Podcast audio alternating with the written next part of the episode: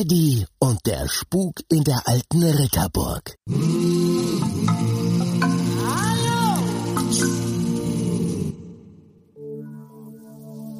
Der Nebel hatte sich gelichtet und den Blick auf die schroffe Küste Schottlands freigegeben.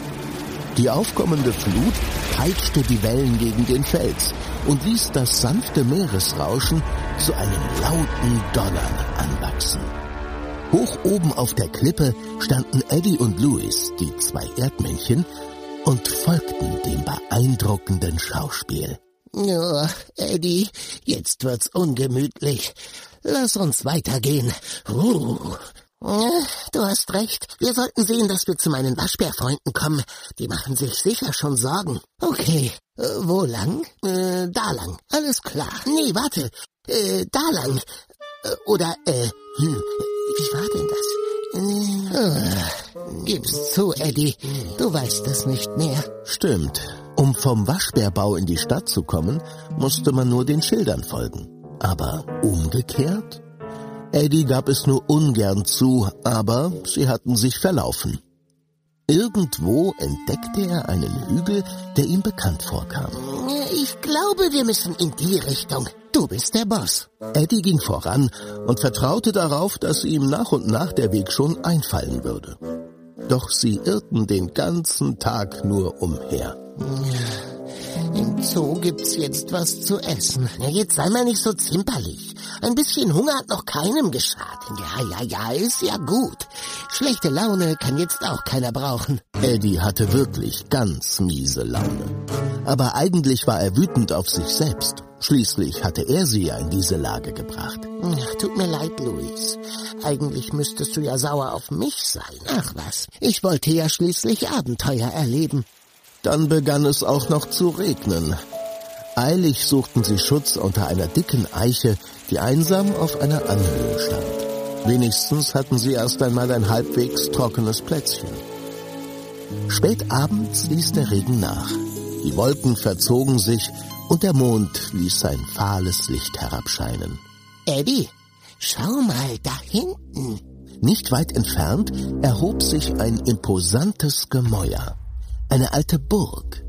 Ehrfürchtig starrten die beiden Erdmännchen auf das mittelalterliche Bauwerk.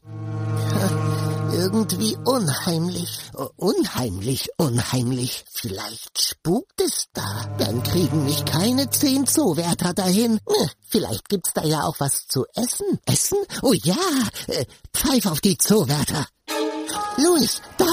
Ein großer Schatten zog über sie hinweg. Ein mächtiger Vogel steuerte direkt auf die Burg zu und verschwand zwischen den Mauern. Los, komm! Sogleich machte sich Eddie auf zur Burg, dicht gefolgt von Louis. Dort angekommen, krabbelten sie unter dem großen Burgtor hindurch in den Innenhof. Dann kletterten sie durch eine kleine offene Luke ins Innere des Bauwerks. Auf leisen Sohlen pirschten sie einen langen Gang entlang an dessen Ende sich eine große Holztür befand. Hast du das gehört? Hinter der Tür ist was. Warte hier. Vorsichtig schlich Eddie sich zur Tür. Sie war nur angelehnt.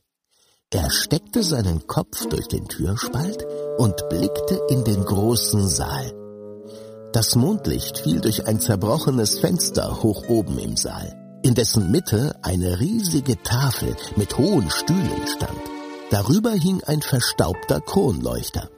Gegenüber der Tür befand sich ein großer Kamin, neben dem ein altes Klavier und eine verbeulte Ritterrüstung standen. Überhaupt war alles ziemlich verwahrlost. Offensichtlich hatten die Menschen diesen Ort längst verlassen. Hoch oben auf dem Kronleuchter entdeckte Eddie den großen Vogel. Eine Eule. Genauer gesagt, ein mächtiger Uhu. Sein zerzaustes Gefieder und seine hoch aufgerichteten Spitzohren warfen im Mondlicht einen gespenstischen Schatten an die Wand. Vorsichtig schlich Eddie zu Louis zurück. Los, erzähl, da ist ein Uhu. So einem willst du nicht im Dunkeln begegnen. Aber es ist dunkel. Eben, also weg hier. Vielleicht ist der ja auch ganz nett. Oh, vielleicht frisst der auch unvorsichtige Erdmännchen. Hab verstanden. Eddie holte seine Taschenlampe heraus. Dann irrten sie durch die Gänge der Burg, bis sie den Eingang zu einem Kellergewölbe entdeckten, in das sie hinabstiegen. Hör mal, Stimmen. Anscheinend gab es hier noch mehr Bewohner. Vorsichtig schlichen sie weiter. Stopp! Ah, ja, wer ist da? Ein Hase hatte sich ihnen in den Weg gestellt. Ich bin Eddie und das ist Louis. Wir sind Erdmännchen. Ähm, ähm, ähm, Erd... Äh, wie? Oh, Erdmännchen. Kannst du uns zu den anderen bringen? Ähm, ihr seht harmlos aus. Los, kommt mit. Was heißt denn hier harmlos? Der Hase führte sie in einen kleinen Raum. Dort hatten sich einige Tiere zu einer offenbar wichtigen Konferenz versammelt. Mäuse, Eichhörnchen, eine Ratte, ein paar Fledermäuse und ein Dachs. Ähm, äh, die haben da draußen rumgeschnüffelt. Das sind ähm, Erd und Louis. Das sind Eddie-Männchen. Oder so. Mit leuchtenden Augen musterte der Dachs die beiden. Oh nein, das sind Erdmännchen. Habt ihr nichts von dem Ausbruch im Zoo gehört? Puh, das hat sich aber schnell rumgesprochen. Na klar. Wann nimmt es schon mal jemand mit den Menschen auf? Oh, ihr seid hier, um den Drachen zu vertreiben, stimmt's? Erwartungsvoll sahen die Tiere unsere Freunde an. Ihr meint den Uhu.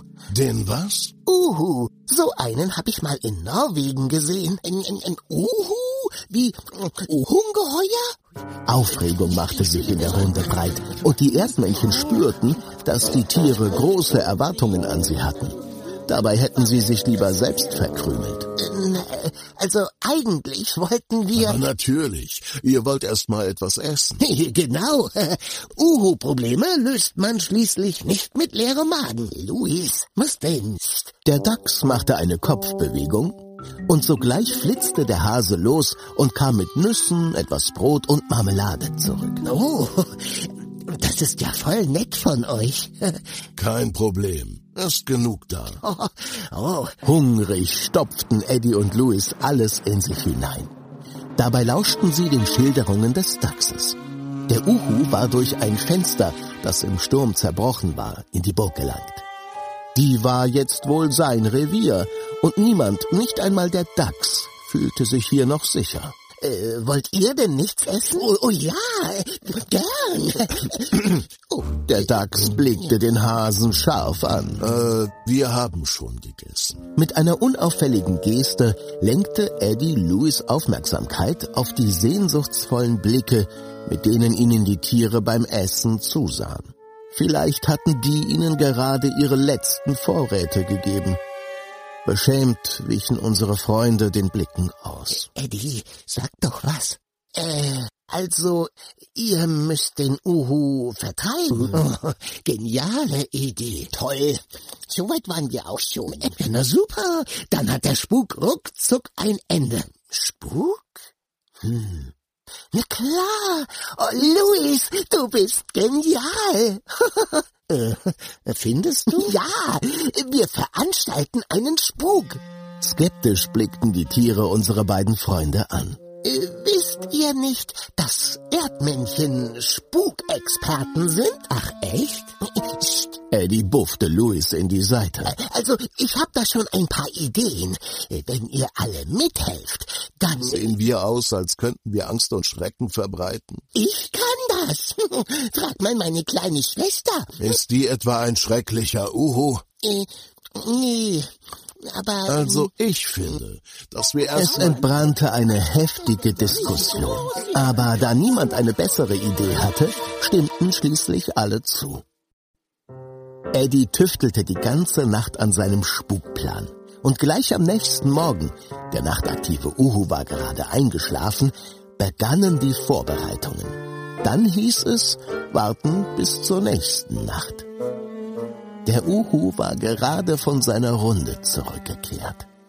Er hockte sich auf den Kronleuchter und ließ seine scharfen Blicke durch den Saal schweifen.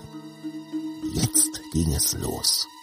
Jedes Tier war auf seinem Posten und mit einem Funkgerät ausgestattet. Genauer gesagt, mit einer Fledermaus. Die können sich mit Lauten verständigen, die so hoch sind, dass sie nur Fledermäuse hören können. Eddie saß mit dem Hasen in der Kommandozentrale. Er flüsterte seiner Fledermaus die erste Nachricht für die Eichhörnchen ein. Die hockten mit ihrer Fledermaus auf dem Dachboden hoch über dem Saal vor einer alten Kanonenkugel, die dort am Boden lag. Die Fledermaus gab Eddies Kommando weiter und die Eichhörnchen rollten nun die Kugel über den alten Holzboden. Das klang vielleicht gruselig. Erschrocken blickte der Uhu zur Decke des Saals. Achtung, Mäuse, jetzt! Die kleinen Nager hatten sich in dem alten Klavier versteckt und veranstalteten jetzt einen wahren Tanz auf den Tasten. Das klang schauderlich. Dann war die Ratte dran. Sie hatte sich ein paar Tücher übergeworfen und sich unter dem Tisch in Stellung gebracht. Louis stand mit Eddies Taschenlampe direkt hinter ihr und schaltete sie ein. Das Licht warf einen gruseligen Schatten an die Wand des Saals. Der Spuk schien zu funktionieren. Verunsichert steckte die große Eule ihren Kopf unter einen ihrer Flügel. Dann ging das Kommando an den Dachs, der sich im Rauchfang des Kamins versteckt hielt.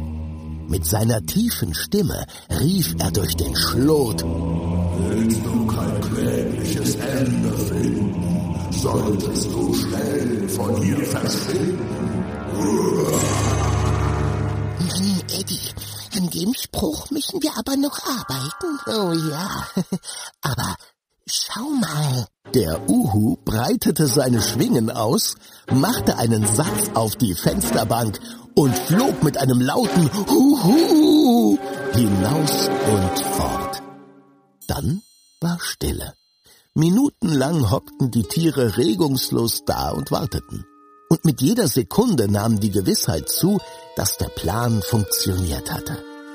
Schließlich betrat Eddie den Saal. Leute, den sind wir los. Jetzt brach Jubel unter den Tieren aus. Sie klatschten sich ab und umarmten sich. Schließlich rollte der Dachs einen Teppichläufer zurück, der den Boden des Saals bedeckte. Zum Vorschein kam Eine Geheimtür. die Tür zu einer prall gefüllten Vorratskammer. Unser Essen für den Winter. Ihr habt uns gerettet. Dann wurde die Tafel gedeckt. Und zum ersten Mal seit langer Zeit wurde wieder ausgiebig gespeist und getrunken. Welch ein Fest! Doch plötzlich, Uhuhu, der Uhu war zurückgekehrt. Er kreiste einmal durch den Saal, um dann mitten auf dem Tisch zu landen. Angsterfüllt blickten die Tiere zu dem mächtigen Vogel hinauf. Huhu, ihr kleinen Gespenster. Das war aber ein netter Spuk.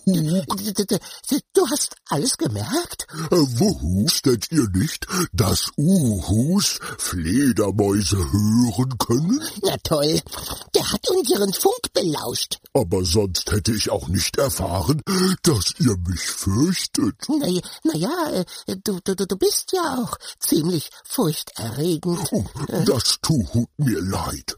Ich hatte doch nur ein Zuhause gesucht. Ehrlich? Dann könnten wir ja vielleicht Freunde sein. Oh, Freunde, klingt gut. Dann begann der Uhu zu erzählen. Er hatte sich vor langer Zeit hierher verirrt.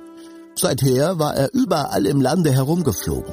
Einen Weg zurück in seine Heimat hatte er jedoch nie gefunden.